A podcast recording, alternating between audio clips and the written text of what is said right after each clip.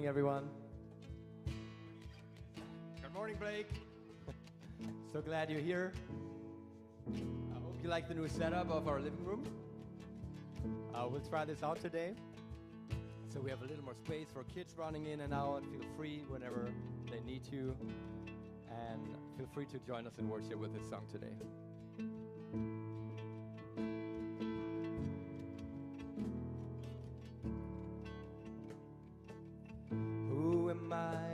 The highest king would welcome me? I was lost, but he brought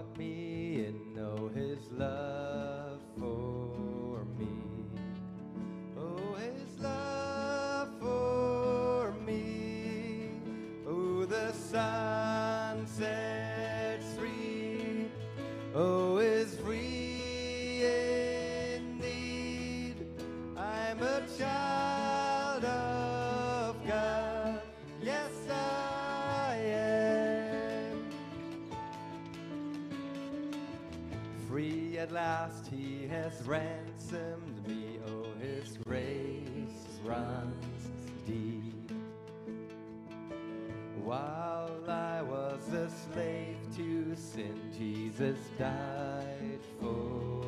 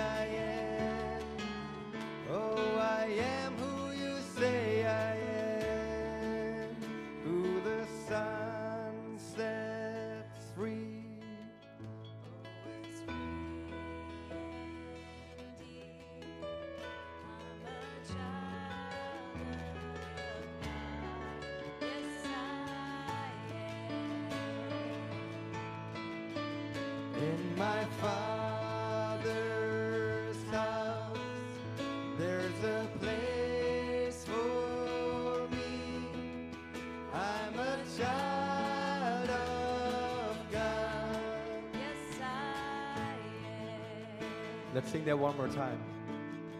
Who the Son sets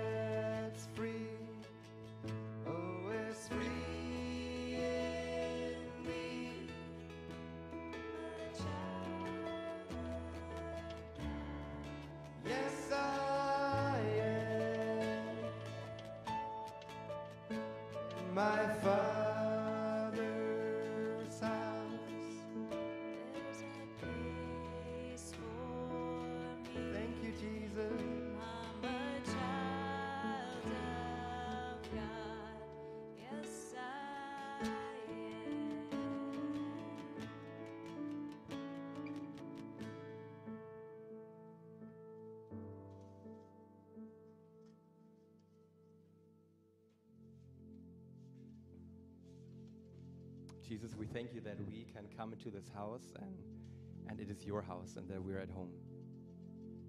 God, we thank you that that is not just a building, but that we as a family are your house and that we're home here. Thank you that you give us a completely new identity, an identity in you, Jesus Christ. As we go through today's worship and as we read through the Bible passage, we see that Jesus talks a lot about our identity. He's saying, Hey, who is my family? When his mother and his brothers come and they knock on the door and they say, Hey, Jesus, come out, your family's here. He's saying, Who is my family? Everyone who does the will of God is my mother, my brother, and my sister. And this is the new identity that we have. Don't know about you, I don't know how your week was. Our week was a little rough. And um, today I just need a reminder of who, who I am in Christ. And um, maybe you need a reminder too. So that's why we're singing these songs. We're singing just, just acknowledging and, and declaring who we are in Christ. Um, and then we're going to shift our focus onto who God says that He is. And that will give us a new identity too. So as we move into the next two songs, um, it's both are songs that we haven't sung here before. I invite you to to not necessarily sing along with this next one. You can if you want to, but definitely make sure to open your heart and, and see if God wants to talk to you directly, because I believe He will. And then the song after that is going to be a new song, and I, as always, invite you to just come in whenever you feel comfortable.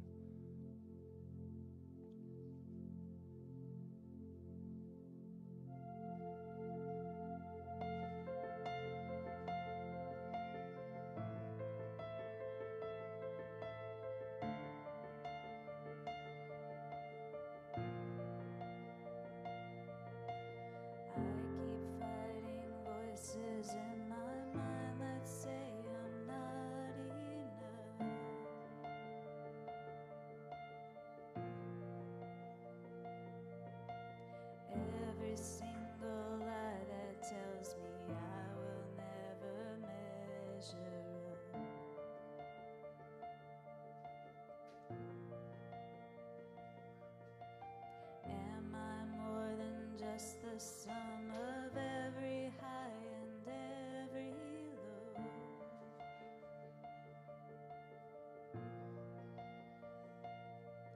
Remind me once again just who I am because I need to know.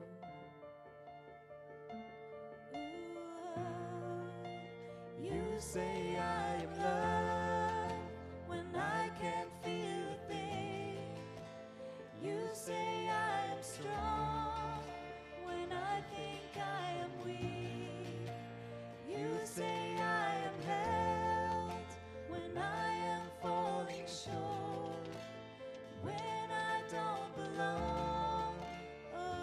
say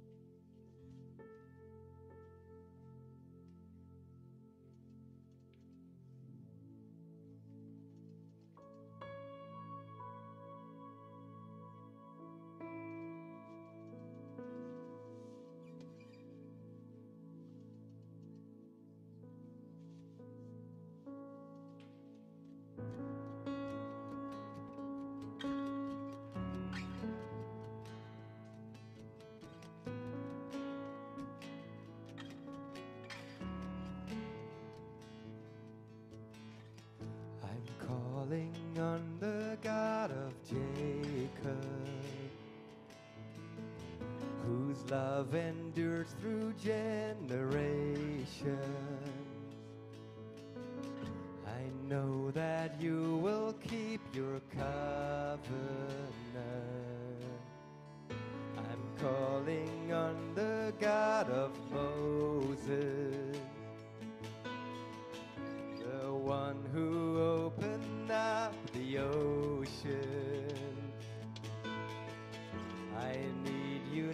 how to do the same thing for me.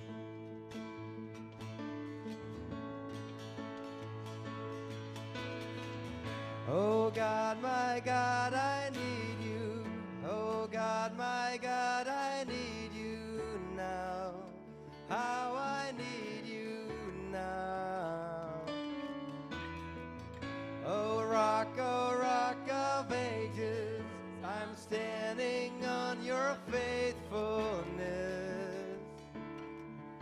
your faithfulness.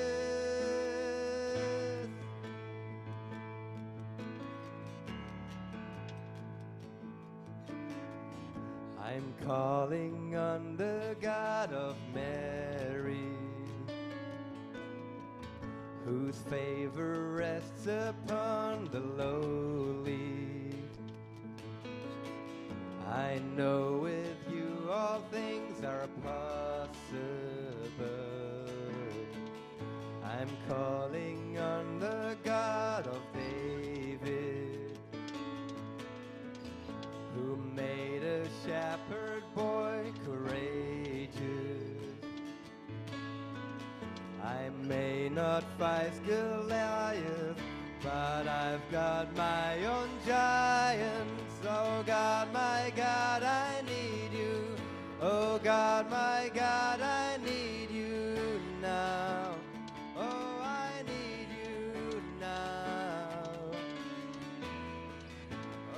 rock, my rock of ages.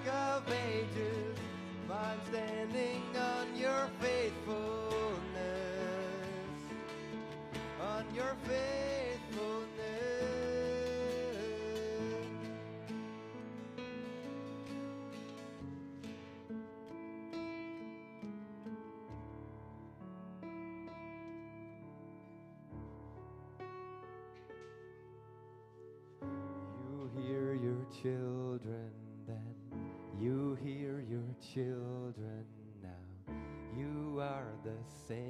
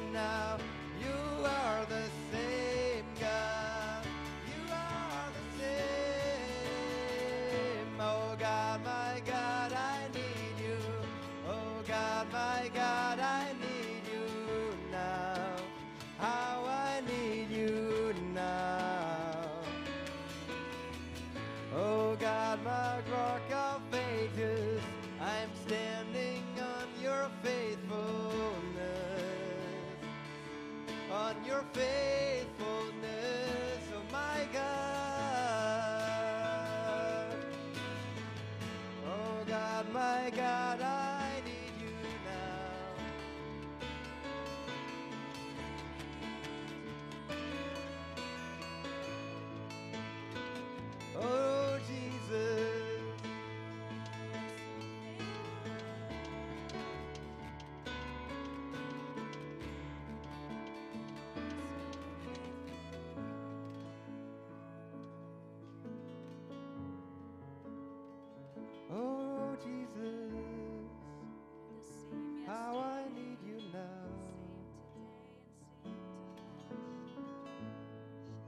God, you set us free.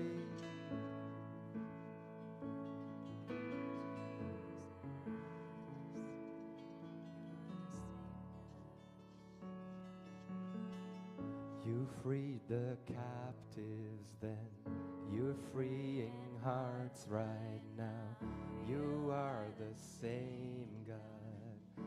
You are the same God. You touched the lepers then. I feel your touch right now. You are the same God.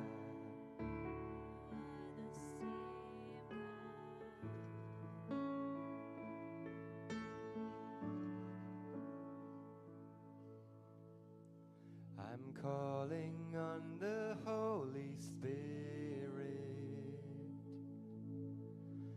Almighty river, come and fill me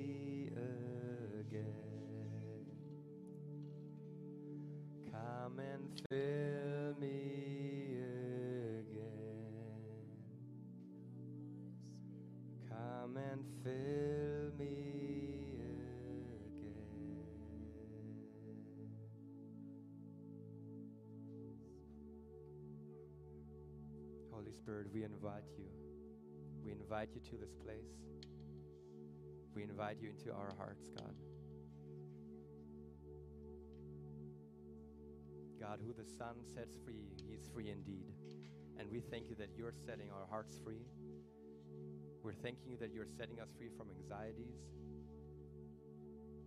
We're thanking you that you're setting us free from distraction from you. God, we ask you to take, to strip all distraction away so that, that all that is left can be a, a picture of you, Jesus.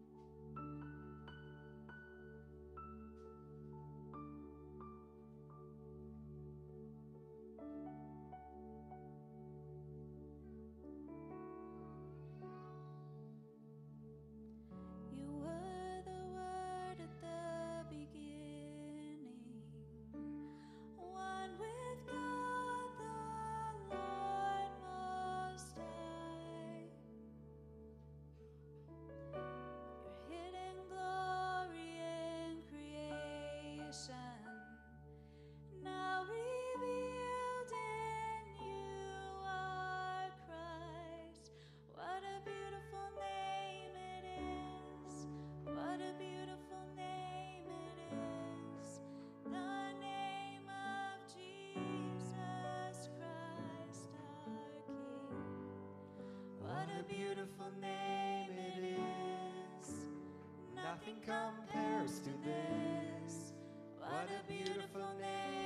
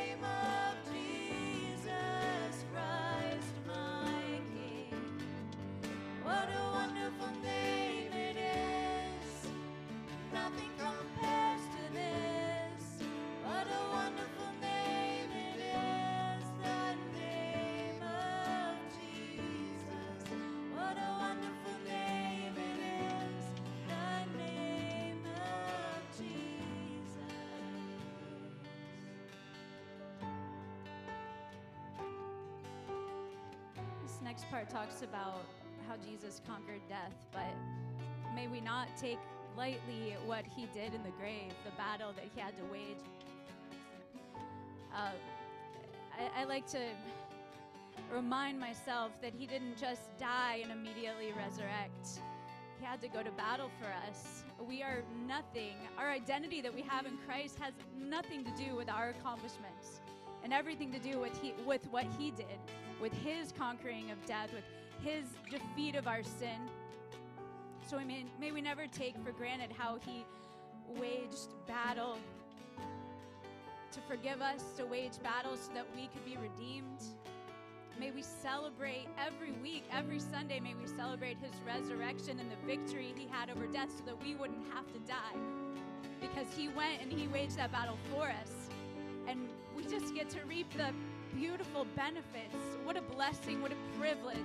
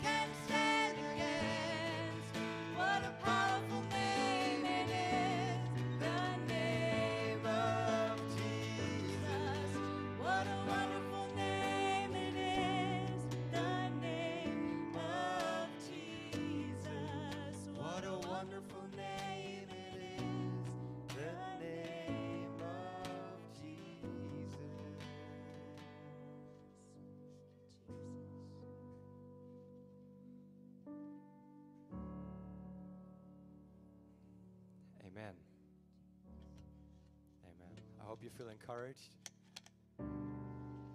Hope you feel ready for the word. God, thank you for Blake who's coming up to share your word. Let it be your word and let us be receptive to hear it. In your name we pray, God. Amen.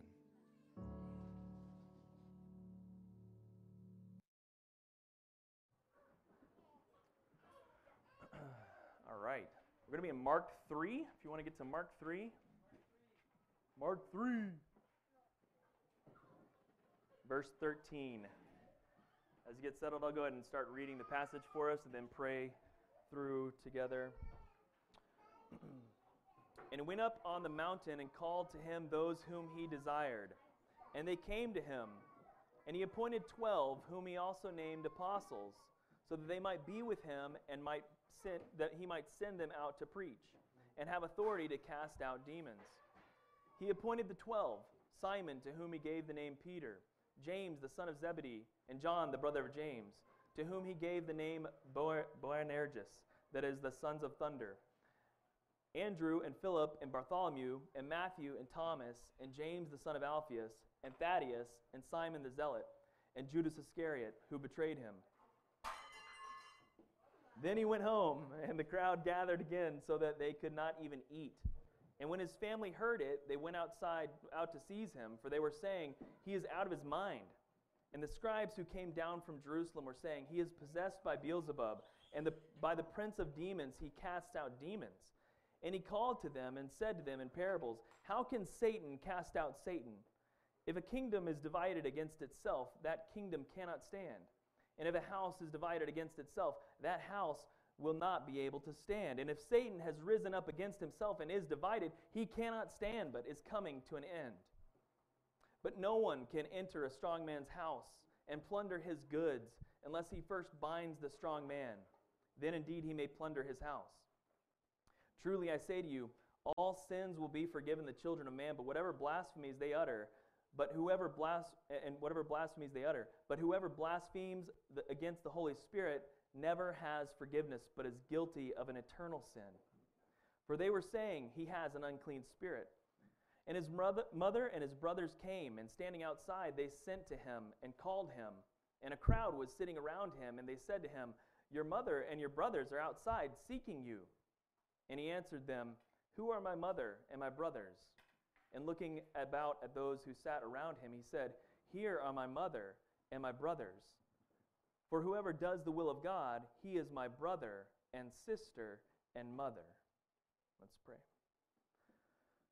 Lord, we thank you for your word. We thank you for its challenge to our hearts and its call to us. And thank you for this uh, morning to get to worship you for who you are and to, um, to declare your truth over our hearts this morning. I thank you the, for this passage you've given us and, and pray that you would just challenge us to be with you and to be sent by you and follow you all of our days. In Jesus' name we pray.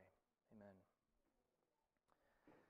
Um, I'm going to talk about football because I like talking about, about football. So, um, you know, football's great, right? I mean, rigged, but it's good. Um, so, love it. Yeah. Soccer or football? Okay, good, good. Um, college is especially, you know, near and dear to my heart, college football. Um, and the reason that is, like, up until recently, okay, there's actually some monetary benefit that now comes to college kids, but before that happened, and it's still, you know, whatever, big discussion there. Um, a kid had to, like, see what a coach was doing and, and see the kind of offense or defense that coach was running to say, hey, I, I want to be a part of that type of offense. I think my skill set fits that, you know, that, you know, style of play or whatever it is. And so they kind of choose the coach they want to follow based on, okay, is this going to make sense for the chemistry that I have and what I need to do? And they're looking to that person, that person's schemes, that person's coaching style, that person's ideas about how the game should be played and saying, I want to go study under them. I want to be under their uh, system and I want to grow under their system because I think it's going to benefit me the most. Uh, we see this all throughout the world. Okay, uh, there's a mentorship piece that happens in college football that people are looking for a certain place under which to be grown up.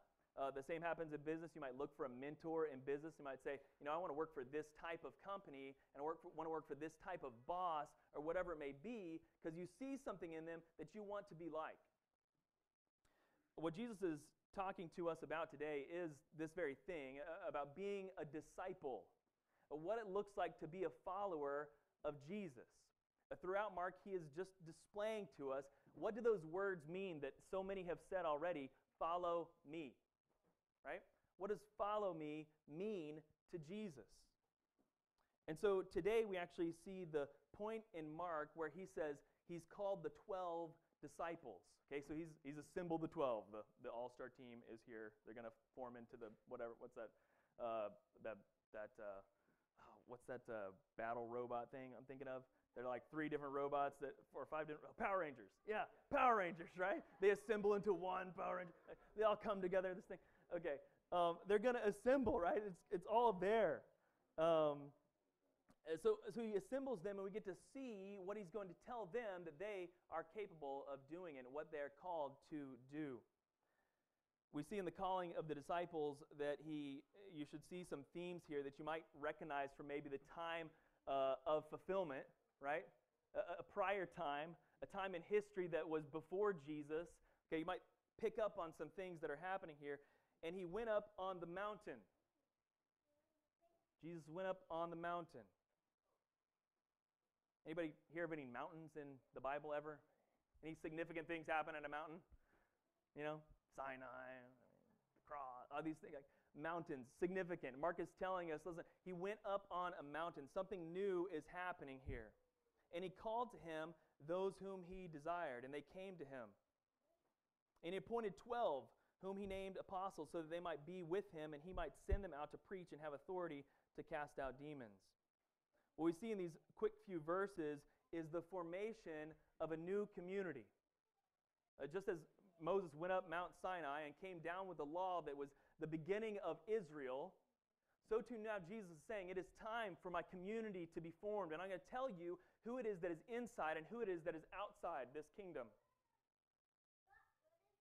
He's forming this new community. He's called these 12 disciples, and it says he actually made them 12. The word is the same word that God uses at creation when he made 12. Okay, when he made the earth. In the Greek lexicon, it's the same word. He made 12. Just like God created the earth, Jesus created 12. He set apart 12 for a purpose. He called those whom he desired. He called them to himself, which is important. He didn't call them to the Torah. He didn't call them to a rabbinical tradition. He called them to him. And important, when he called them, they came to him. Uh, Jesus made 12, and this new community has a character. He made 12. Uh, 12, obviously, a significant number, right? Anybody know what 12 might stand for? Any 12s ever heard? 12 tribes. Yeah, 12 tribes, right, exactly. In Revelation, we talk about the 12 disciples judging, or 12 apostles judging the 12 tribes of Israel, standing on thrones with them. Like, this number is significant. He made 12 of them, just like creation was made by him. And these three things, well, two main things and two kind of sub things of the second thing, follow the outline here. Uh, first is this if you're going to be a disciple, you're to be with him. He appointed the twelve, whom he also named apostles, so that they might be with him. The first thing they do is just be with him. No activity there, just be in the presence of Jesus. The first major activity of the disciples is to be with him. Second is a twofold uh, authority they're given, and the first thing is to preach. I know you've heard me ask this question about a million times, but what do you think they might be preaching? Any guesses? What they might be preaching? No? Someone's got it. I know you've got it. There's three things. Three things that Mark's wanting us to remember about the good news of Jesus that conquers victoriously. What? I hear someone. What? Oh, your time is. Oh, yeah, yeah. From the back. A little louder in the back. What was that? Yeah, we know you can sing, okay? We know you can sing. Okay. All right, good. She got all three, actually. All right. The time has been fulfilled. Right? The time of Mount Sinai, the time of the 12 tribes, the time of the prophets, it has been fulfilled. The time is over. What those things were pointing to is done, and it is here. What is here? The kingdom of God is here, it is present. And so, what do you do in response to the holy, powerful, majestic kingdom of God? Repent and believe. There's nothing you can do. Just like uh, Lisa was sharing in the song, there's nothing we can bring before this kingdom and say, see, I've got these qualifications. Like, I'm a really good quarterback and I think I fit, real well in your system. No. What do you do before the kingdom of God? You repent and believe. Okay, for those college, okay, I'm talking to Jason probably, right? Like, it's like the, you're the only one that's going to know this. I love you, man. So glad you're here. All my analogies are for Jason. Uh, you know, if a kid gets picked up by Alabama, right? You just, what are you going to do? You're just going to listen to Nick Saban, right? You're just going to repent and believe.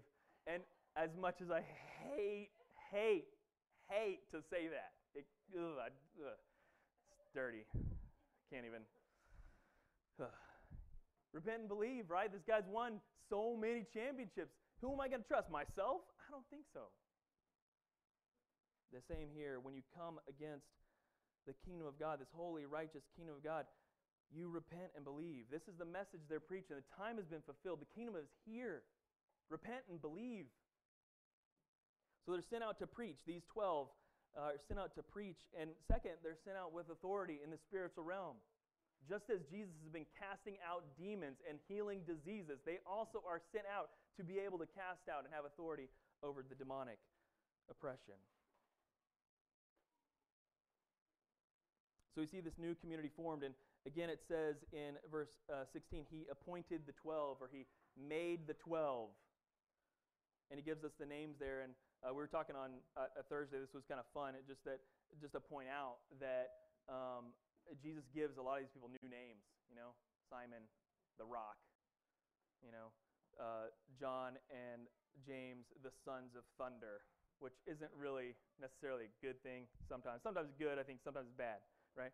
Um, Simon the zealot, you know, these, these names are given to them. And, uh, and then finally, in contrast to that, Judas Iscariot, the one who betrayed him. Interesting that the 12 he made include Judas. So there's a dynamic here of the followers that is going on that, that, that has to be. Judas is seeing all these things, and he too, in the midst of learning what Jesus is calling him to, has a choice and a, a thing he has to respond to. It's not just about being called one time, it's about living that calling out for the rest of your life. Cool. So, so Jesus calls this new community, and he, and he shows the community, say, hey, okay, this is the 12 disciples, and I've called them to be sent out to preach and to be with me. I'm going to show them more about who I am. So that's the first thing. The second thing is this uh, we finally get to talk about sandwiches. Everyone remember talking about sandwiches? Sandwiches all the time. Sandwiches are the best, right? Every day sandwich. Although recently I've been doing open face sandwich, which is actually kind of nice too. You know, save on the carbs. Actually get some. Anyway, um, if you if you don't do open face, you should try it sometime. It's good. Um, but not in Mark. In Mark we have traditional sandwiches: bread, meat, bread, bread, meat, bread. Okay. Um, and so this is the first of like nine or so times where Mark walks us through a sandwich of topics. And they're kind of like two stories that happen in Jesus' life uh, that have sort of similar points and kind of build on each other. So there's actually two kind of separate things being said uh, at the same time by these two stories. And, and how these sandwiches usually work is that there's a narrative that is started, okay? The narrative starts, and then the narrative is interrupted with the teaching of Jesus. And then the narrative is continued and completed. Okay? So we're going to start with a narrative of some people are coming to find Jesus. Why are they tr- coming to find Jesus? Verse 20 and 21. Then he went home, and the crowd gathered again, so much so that they could not even eat. The moms on Thursday pointed this out. Doesn't that feel like we feel so many times? The kids are crowding around me so much, I can't even eat. What's going on? Um, so Jesus understands what it is to be a mom, right? Like all these kids want so many things. Um, so they're crowded around Jesus, and Jesus and his disciples cannot even eat. That's how much they're up in his business, okay? How disturbing would that be? He goes home, and that's where the crowds are doing to him. They're an inhibitor to him. Um, and when his family heard it, they went out to seize him, for they were saying, He is out of his mind. And so, family, the word family in this, in this instance could be his family specifically or the, those that were following around him uh, has that wide, wider range of meaning. But either way, those who are close to him are looking at his message and saying, uh, You're going off the rails. This is a little bit too much for us. This is kind of crazy. I mean, literally, he is out of his mind. The, the closer rendering might be, he is going berserk is like the level of emphasis here. So those that are close to his circle, but maybe not in the inner circle, are looking at this message going, This is insane. What are you saying? You're saying you can cast out demons. You're saying you're equal with God. You're saying the bridegroom, you are the bridegroom that is to come. You're saying these things about yourself, and it's off the rails. And so they come and they try to seize him and take him out from this group of people to control what he's saying. He's saying, listen, if you're this person that's chosen, you've gone a wrong way. Family or his followers think he's gone so far and they try to control Jesus, to put Jesus under their authority. Because that's the first piece of bread.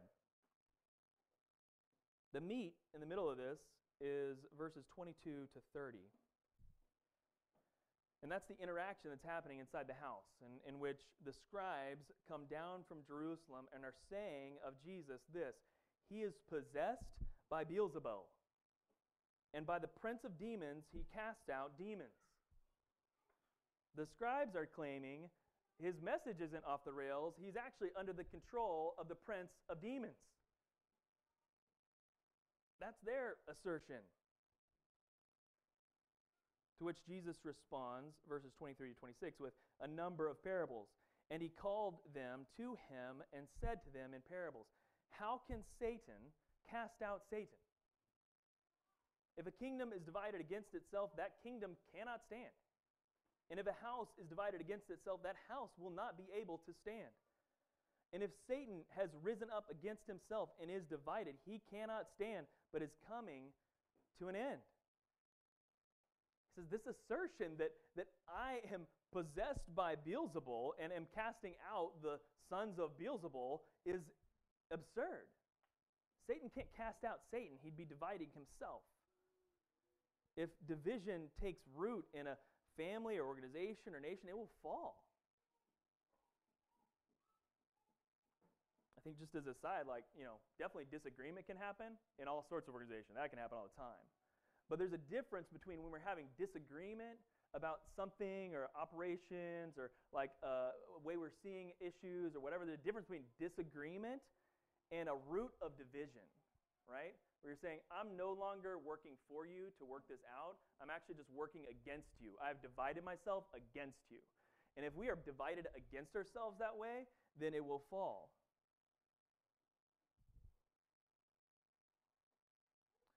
And so Jesus says if Satan is divided against himself, his nation's going to fall. That's what's going to happen. If we're not for each other in this, then how can we move forward with the mission, right?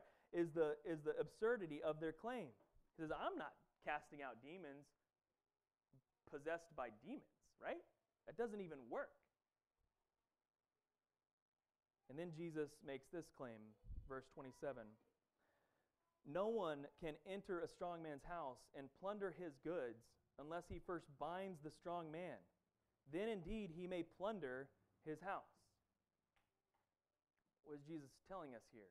If you're going to look at the evidence of what I've done so far in the healing of the leper and the casting out of demons and the healing of Simon's mom, in, in all of these things, if you're going to look at the evidence of what's going on here, then what has happened is that Jesus has bound the strong man. And now Jesus is plundering the strong man's goods. That's what's happening here. Jesus says, uh, far from being Satan casting out Satan, actually, I've bound Satan, and the kingdom is here, and I'm plundering all his goods. All the anxious thoughts, all the oppression, all the disease is bowing to my knee now instead of the knee of the evil one. Jesus is plundering the goods of the strong man.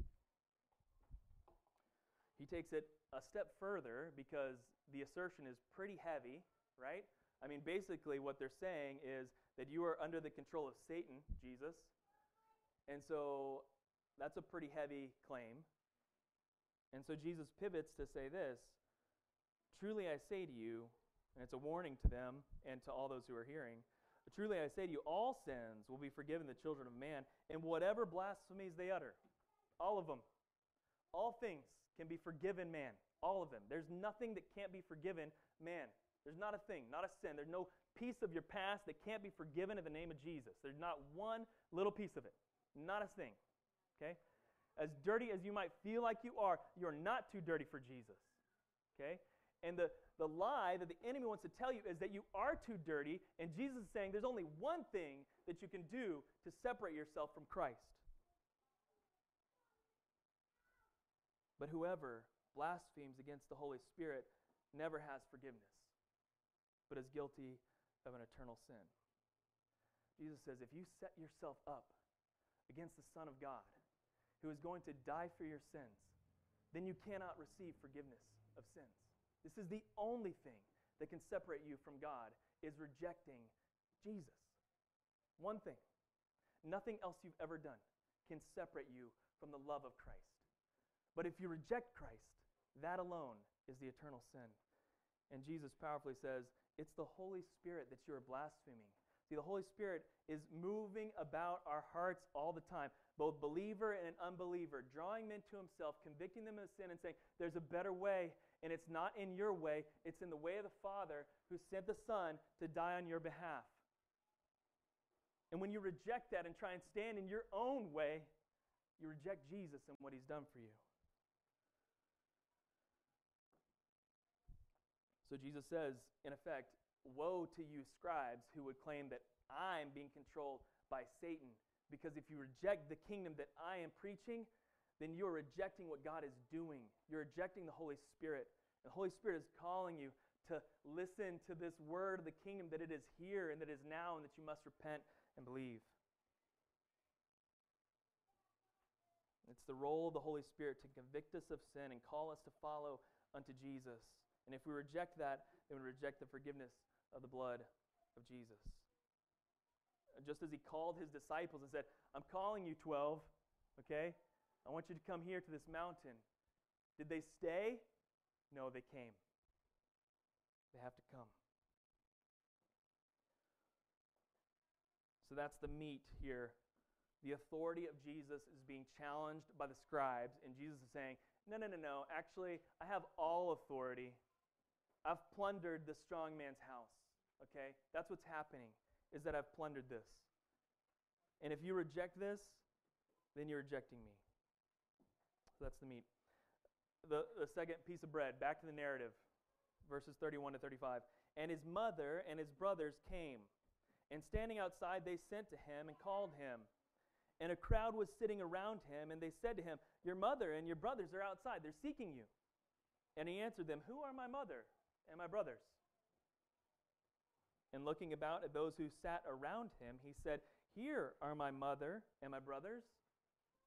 For whoever does the will of God, he is my brother and sister and mother.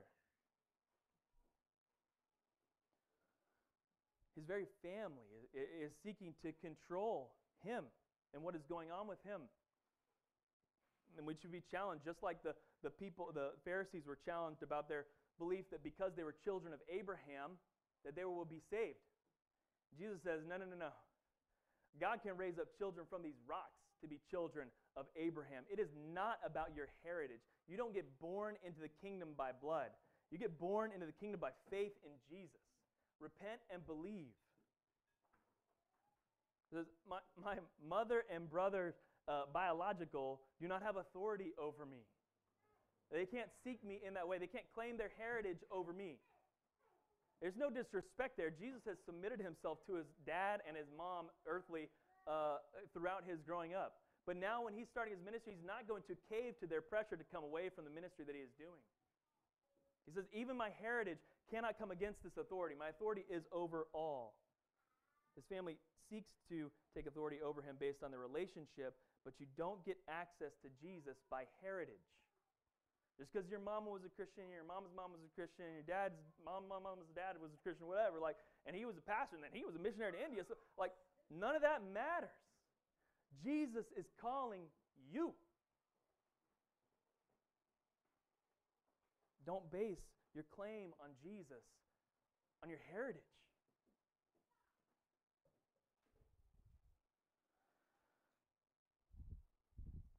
So, what do we do with a passage like this? Mark is just going to keep just railing us with this same message repent and believe. But uh, what do we go with? What do we walk away with? First, it's this. If you remember anything, I hope you remember this. Nothing can separate you from the love of God. There's nothing, right? Jesus said, All sins will be forgiven the children of man. All of them. There isn't one sin that can't be forgiven the children of man. What does that mean for us? It's, uh, it's exact what Romans 8, 38 to 39 says. For I am sure that neither death, nor life, nor angels, nor rulers, nor things present, nor things to come, nor powers, nor height, nor depth, nor anything else in all creation will be able to separate us from the love of God in Christ Jesus our Lord. Nothing can separate you from his love. And if you accept that love, then you really secure, right? But nothing is going to separate you from that. There's no sin that you do that can't keep you from Him, except for one rejecting Him. And in spite, you know, in spite of the fact, like Judas is among the disciples, right? Jesus died for Judas. He died for Judas just as much as any of the other 12. He died for all mankind, okay? His death was for everybody. And he calls you to respond to him and have faith in him, trust him, knowing that his love never fails and you're never separated from him, from him. His love never is not separated from us by anything.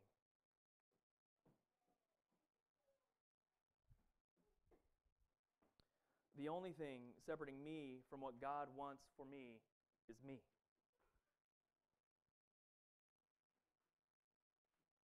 God wants something for us each. He wants something for each of us. Every single day, He desires us to go out and do something. Just like the call to the disciples was be with me and then go out and be sent by me. Every single day, that calling is on our lives. We're going to, be, we're going to follow me, Christians, right? Follow Jesus. That means first I got to be with Jesus and then be sent by Jesus. So the only thing stopping me from doing what Jesus wants me to do is me. If I don't be with Jesus first, then I'm going to do whatever the heck I want, right? But if I'm with Jesus, he's going to say, okay, this is what I want you to do today. Every day, we must repent and believe in the things that God has called us to do in this kingdom. And just as much as God's kingdom was present at this time of Mark, it is present now. We're in a time of the kingdom, and the kingdom is advancing. He is present in your heart through the Holy Spirit if you're a follower of Jesus. And so, what do we want to do, right?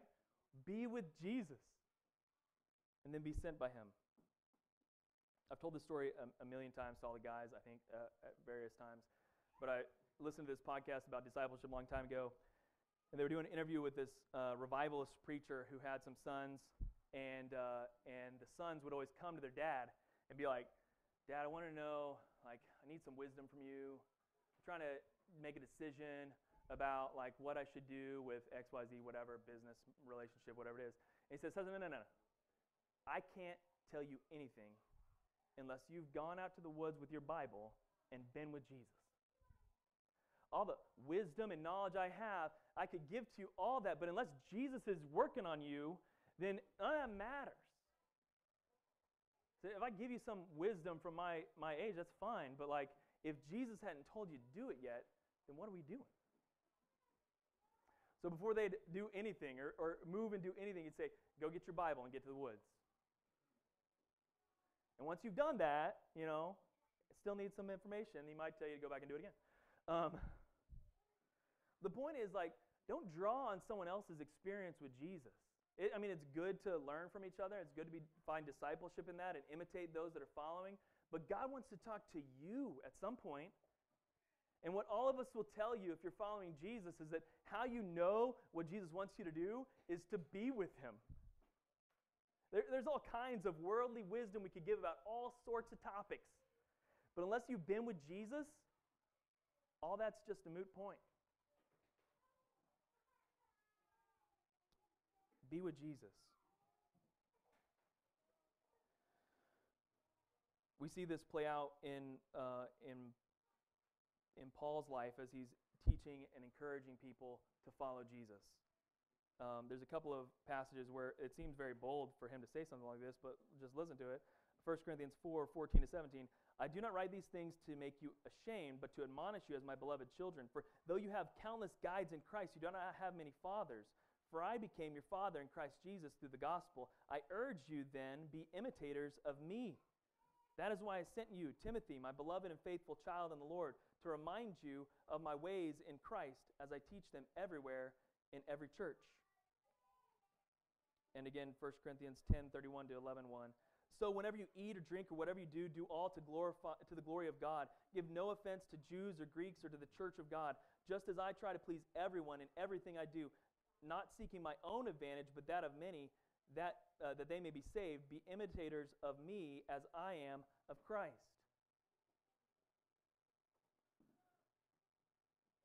We need to pe- be a people that follows people who follow Jesus. The point. The reason Paul can say, Be imitator of me, is that he knew in his heart that he was following Jesus and that his source was nothing in this world, but it was Jesus.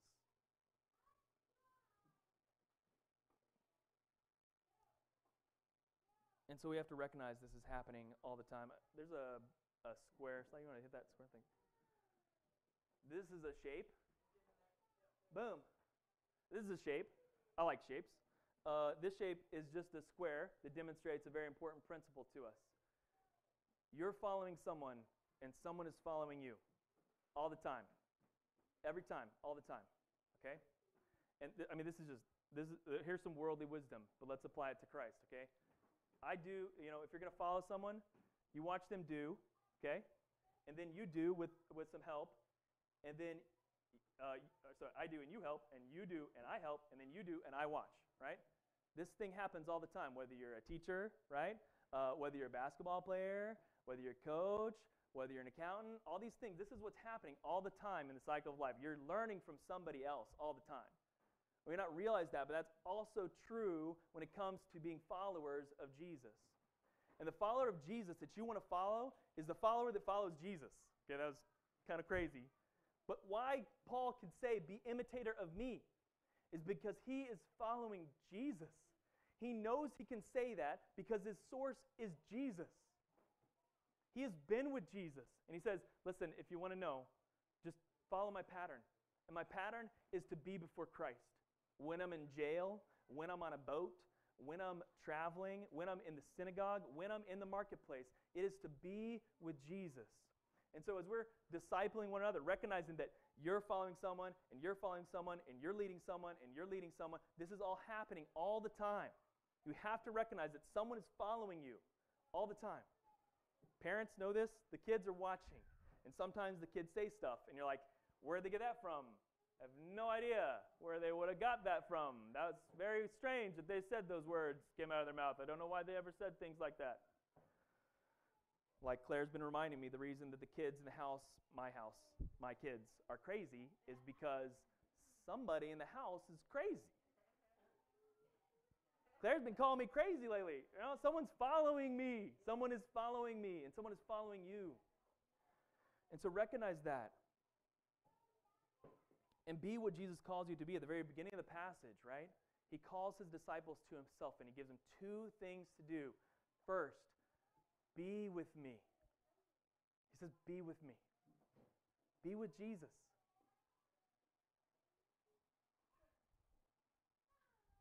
You can look at your screen time, you know, on your phone, get a calculation of how much time you spent on that phone and what you spent that time on. You can do that. All y'all can do that. Y'all have smartphones. So look up your phone and just see how much time I've been with Candy Crush or basketball game or whatever, whatever, and how much time have I been with Jesus? Is it equal? Is it less? You know? Those things aren't bad, but like, what are we prioritizing? Have I been with Jesus? We have to be with Jesus if we're going to be his followers. And what's going to happen if you're with Jesus? He's going to send you. He's going to send you to do something. And it's going to include uh, preaching, uh, uh, speaking the gospel, right? Um, saying, you know, the time of fulfillment is here. The kingdom of God is here. Repent and believe, my soul.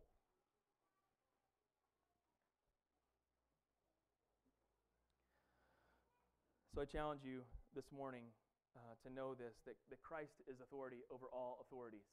And if you want to know what you need to do this day and the next day and the next day, just go to the source. He's the author of all life. He's the creator of heaven and earth. And then he came and created a, a following of people that followed like he followed, that went like he went. preaching this gospel of the kingdom, the good news that the strong man has been bound, okay? There is no anxious thought, there is no fear, there is no uh, circumstance that stands in your way that God cannot conquer or will not conquer on your behalf.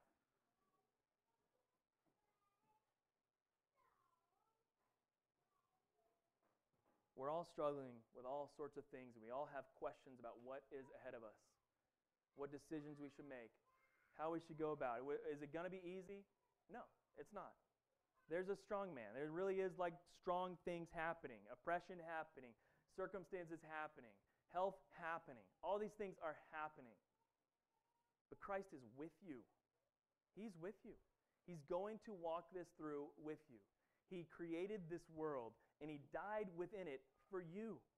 And so go to Him. He wants to talk to you, He wants you to follow Him. And He wants to send you out to do things just like He did, to proclaim the kingdom is here. You might be walking through something, you need to know this, right? You might be walking through something. Don't just think that you're walking through something for no purpose. Everything you're walking through is something maybe for you to see Jesus conquer, but also for someone else to know later that it can be conquered. I guarantee there's stuff I've been through that I've shared with many of you. It's like the reason God led me through that is that I can say to you confidently that God conquers every anxious thought. Okay? He is the conqueror of all oppression and lies. He is. I don't know it just because I read it in a book in some ivory tower. I know it in my heart that the Lord is authority over all authorities. Okay? And so be with him and know him. His love cannot be separated by anything in this earth. He loves you so much. He's conquered death and the grave for you. He went to battle for you. It is good news that he has conquered the grave, right? Good news is the word for there is good news from the battlefield, okay? There is a battle, there's good news. It's over. Jesus has conquered. Let's pray. Lord, we thank you so much for your word. We thank you for its challenge to our hearts. Um, God, we know that the week ahead has challenges of its own, question marks that are all over the place in every area of our lives. And we just we don't know what to do. And sometimes we get paralyzed by that because we just want to make sure we do the right thing and not make a mistake here or there. Um, and, and we start calculating how we should run each and every day so we don't make a mistake. God, help us to walk in the simplicity of your call to us. Come to me. Be with me. Meditate on what Christ has done for you. Meditate on the authority that Christ has over your life. That all things, through prayer and petition, uh, all these anxious thoughts will be gone, and that the peace which transcends all understanding can guard your hearts and minds in Christ Jesus. All things. Paul wrote it from prison. He knows that the peace of Christ can reign in prison. And so let us be as reflective as him. Let us be imitators of Paul, that in every circumstance we would go before the King of Kings and Lord of Lords and call out to him, say, Lord, how do you want me to run today? Which project first?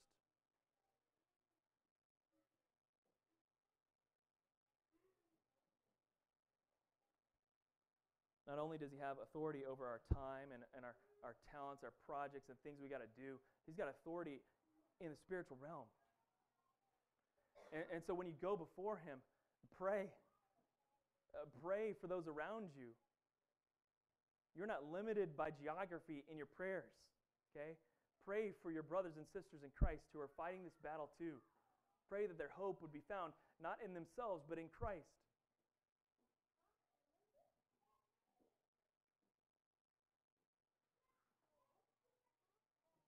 God, we thank you for what you've done for us in Jesus. We accept it. We want to walk in your kingdom. We want to be with you and we want to be sent by you to wherever you would have us go. Help us steady our hearts on you and wait for you to move. In Jesus' name we pray. Amen. Amen. we're going to transition to a time of prayer. We're praying for a couple things today, just like usual. Uh, we are praying for a country as well as a church. And today, and uh, for a little bit, I'm going to be praying through the Operation World Prayer of the Day country. Um, I like this one because uh, it doesn't just focus on persecuted countries, it actually focuses on every country. So there's actually a book called Operation World, and it's got a page uh, devoted to every single country on this entire map. Okay? And so today we're praying for Kuwait with uh, Operation World. Um, and Kuwait is, look at this. Okay. Uh,